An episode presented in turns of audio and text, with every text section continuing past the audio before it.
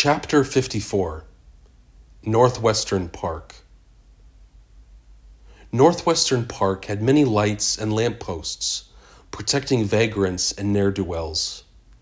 Many dark and foreboding Douglas fir trees in Ira's periphery were lined up behind the sidewalks and in the ever so slight hilly distance to the north. He was sitting on a cold iron bench scarf wrapped securely around his scratched neck and thick coat with the lapels pointing up. He was wearing his thick rimmed eyeglasses, but one of the lenses, the right one, had popped out and had left him half blind on the walk from his apartment to the square in downtown Northwestern. Sitting across from him in the center of the park was a sizable golden statue of Sir Malcolm the patron saint of Northwestern. For such a deceptively ordinary city in Americana, Northwestern had been birthed in a long and complicated history. The city was rooted in familial squabbles and holy disagreements. Though there was pushback from the younger generation and a fiery, androgynous, mystical atheism was on the rise, Northwestern and its environs had a thick and lasting history of Christian pursuits and practice, despite the many upsets and denominational schisms.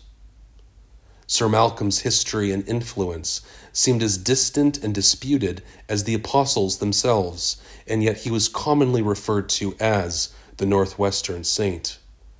A sense of spiritual sight about the man, an understanding and access to the divine while still adhering to the mundanity and ordinariness of being human, caused him to stand out sharply among Northwestern's founders.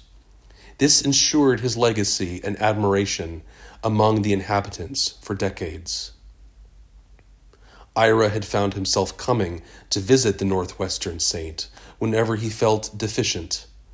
He permitted himself these visits late into the brittle hours of the night when he was just about the only roaming soul awake and brooding. His fragile ego would never grant him access to uninhibited feelings revealed to the unknown public in broad daylight. On these depressive pilgrimages, Ira would sit across from Sir Malcolm and stare into his sunken, caring eyes. He would think about what he needed to feel and then talk to the statue for as long as he needed to then submit a prayer.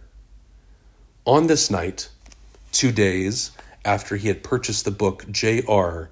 from Grantham's bookshop as a celebratory present, he stared into Sir Malcolm's eyes for a considerably longer and more substantial amount of time.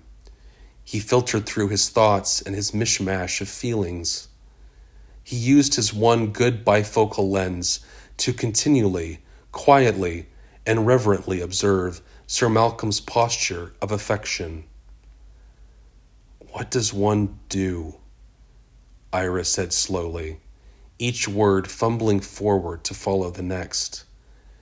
If a thought is completed, but there are no sensible or practical means by which the thought can be jotted down and fairly distributed, what then?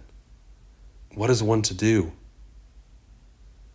The golden cast of Sir Malcolm offered Ira a sympathetic smile and wide, searching eyes.